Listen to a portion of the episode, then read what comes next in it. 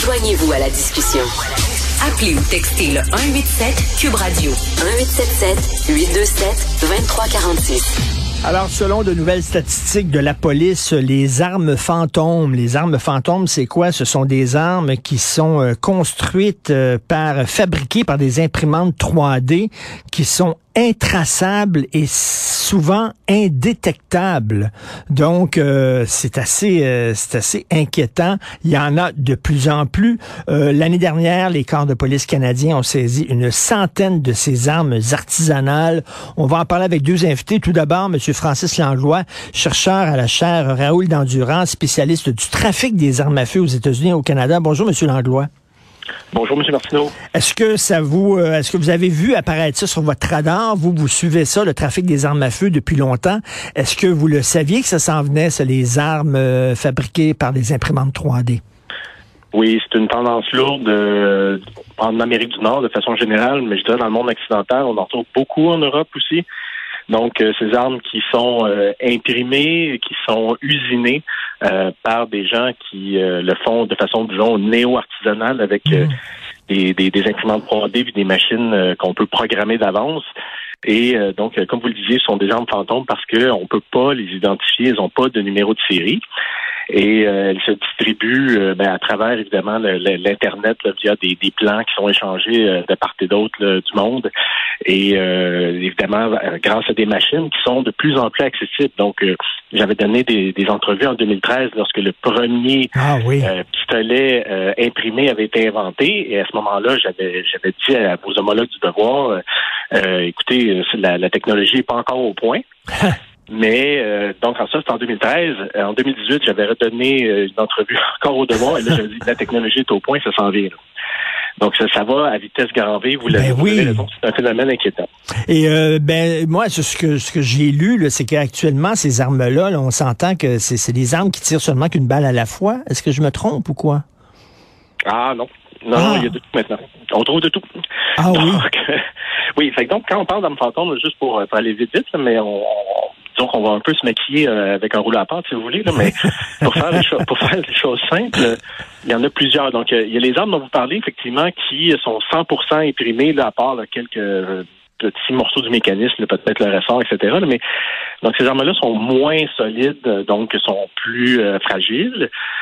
Il y a donc imprimé en plastique, bien sûr, mais la, la grande tendance en ce moment, c'est de combiner des composantes qui sont imprimées grâce à des imprimantes 3D, donc imprimées en plastique ou en polymère, qu'on dit plus euh, précisément, et donc notamment la crosse. Et euh, donc de les combiner avec des parties qui sont en métal, soit qu'on se procure légalement sur le marché euh, canadien ou américain, ou encore des, ces parties-là en métal que l'on peut usiner grâce à des machines, encore une fois, qui jusqu'à tout récemment étaient seulement accessibles à des grandes entreprises, mais qui, grâce à des avancées technologiques, sont beaucoup moins dispendieuses euh, c'est la même chose d'ailleurs pour les imprimantes 3D. Hein. Au mhm. début des années 2000, c'est extraordinairement cher. Mais maintenant, pour euh, quelques centaines de dollars, on peut en acheter des modèles, euh, bon, peut-être pas très, très performants, mais chez Home Depot, par exemple, ça se trouve. Donc, ah, donc, on peut combiner, en fait, la tendance actuelle, en fait, c'est ça, c'est de combiner des, des, des, composantes en plastique euh, avec des composantes en métal. Et euh, donc, essentiellement, la crosse et d'autres euh, composantes sont en plastique et la culasse, le canon, etc., sont en métal. Et ça, c'est pratiquement la même chose qu'une arme à feu produite par une, une, usine, par exemple. Ah oui, donc ça serait, ça pourrait être des armes aussi létales, aussi dangereuses que les armes produites par des usines. Oui, définitivement. Le, jeune homme qui était arrêté à Dundee en 2021, je crois, euh, avait avec lui autour de 250 euh, comment je pourrais dire, reproductions de Glock 17. Donc, c'était la même chose qu'un Glock 17. La seule chose, c'est qu'ils avaient été produits euh, de façon néo-artisanale grâce à ces machines-là. Et ça, grosso modo, ça fonctionne exactement de la même façon. Et quand vous disiez une balle à la fois, ben, il y a des modèles qui sont semi-automatiques. Donc, à chaque fois ah, qu'on appuie sur la gâchette, ça tire. Et il y a des modèles automatiques. Donc, dès qu'on appuie sur la gâchette et qu'on garde le, doigt sur la gâchette, eh bien, ça tire de façon totalement automatique. Et là, il y, en a, là, il y a une panoplie d'armes qui se trouvent en ligne, là, euh, assez facilement d'ailleurs. En tout cas, si on cherche un peu, là. Wow! Vous, mais vous m'inquiétez ce matin, là, et vous, vous êtes un spécialiste du trafic des armes à feu, mais comment on peut lutter contre ce trafic-là? Ben, La recommandation que j'ai faite au comité euh, qui revise en ce moment là, le, le, la prochaine loi C21 il y a quelques mois, c'était essentiellement d'étendre la définition de ce qu'est une arme à feu. C'est-à-dire qu'en ce moment, les, au yeux de la loi, lorsqu'on identifie une arme à feu, c'est qu'on met un numéro de série sur la crosse. Et euh, ça, c'est un problème nord-américain. Là. Et euh, donc, euh, d'imiter certains pays européens qui, eux, disent, ben écoutez, euh, c'est beau d'identifier la crosse, mais maintenant, quelqu'un qui veut acheter des petits tubes qui sont striés à l'intérieur, donc qui, peuvent servir de canon pour une arme à feu, doivent avoir un permis. Chacun de ces tubes-là va être identifié par un numéro de série. La même chose pour des morceaux de métal qui ressemblent à des culasses.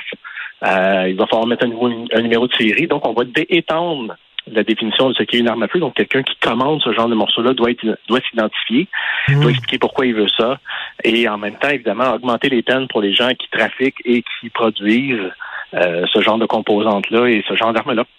Et j'imagine, je comprends pas, je connais pas exactement là, euh, comment fonctionne une imprimante 3D. notre prochain invité va nous en parler euh, davantage, c'est un spécialiste de ça. Mais bon, on a besoin d'un certain logiciel qui dit à notre imprimante, maintenant tu vas imprimer des armes à feu. Est-ce qu'on pourrait dire, ben, ce, ce logiciel-là est interdit, est illégal?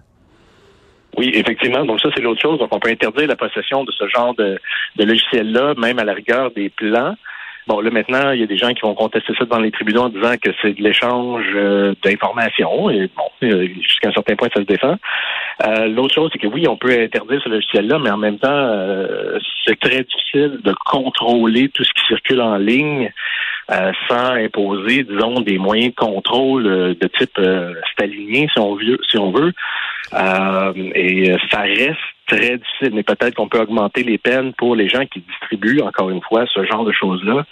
Et j'ajoute à cet égard-là, M. Martineau, qu'il y a des groupes et des, entreprises qui, euh, dans le monde, évidemment, qui euh, achètent des armes à feu, les passent dans des numérisateurs géants, ah, oui. des pièces une par une, et font des fichiers gigantesques pour chaque arme et euh, mettent en ligne donc non seulement chacune des pièces, donc on peut imprimer chacune des pièces, mais en plus, on peut avoir les instructions pour les monter. Donc ça, c'est en train de se faire en ce moment. donc, c'est un, monde à, découvrir et un monde de contrôle.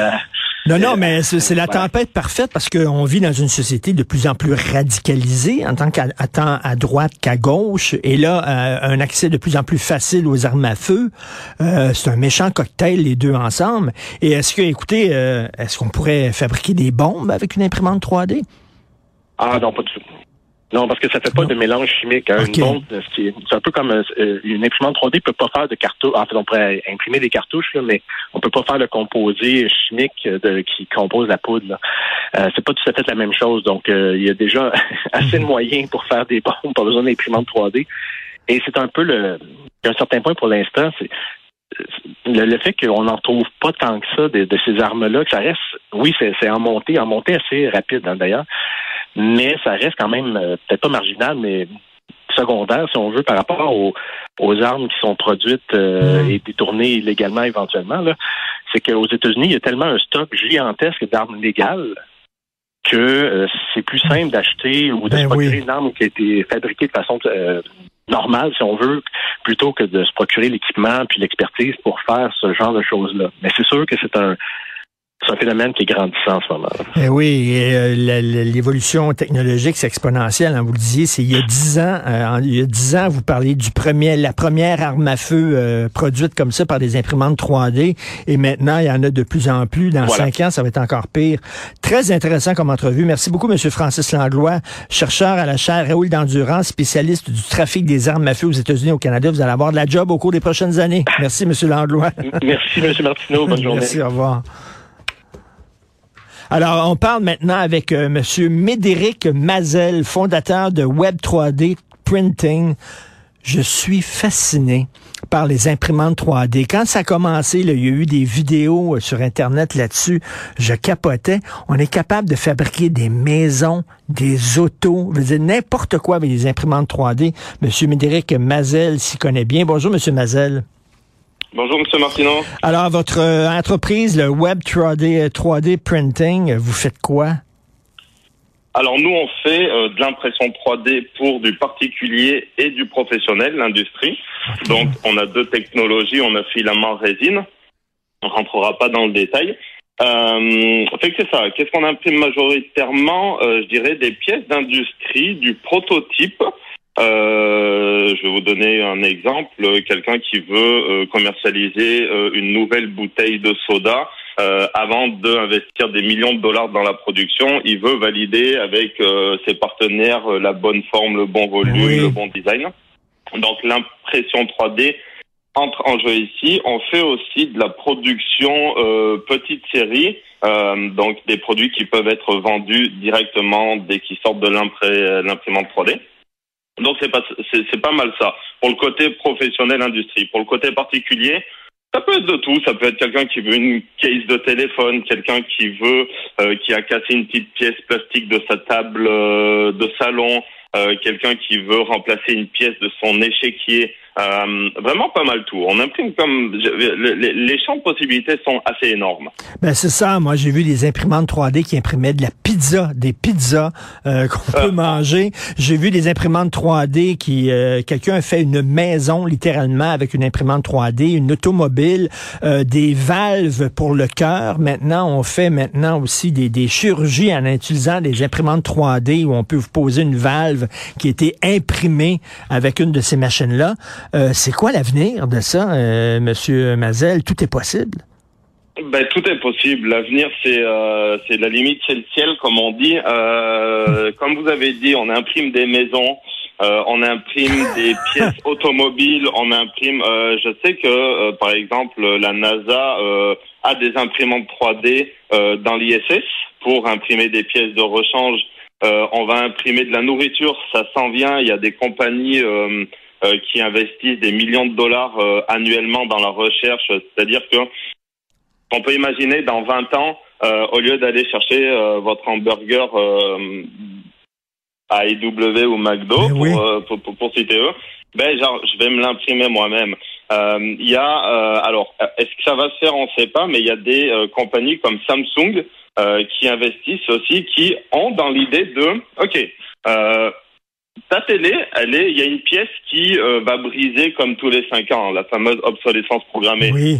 Ben, au, lieu de euh, aller faire réparer cette télé, au lieu de jeter cette télé, ben euh, si je te mets à disposition le fichier 3D de la pièce qui a cassé, on, estime que d'ici une vingtaine d'années, tous les foyers auront une imprimante 3D à la maison.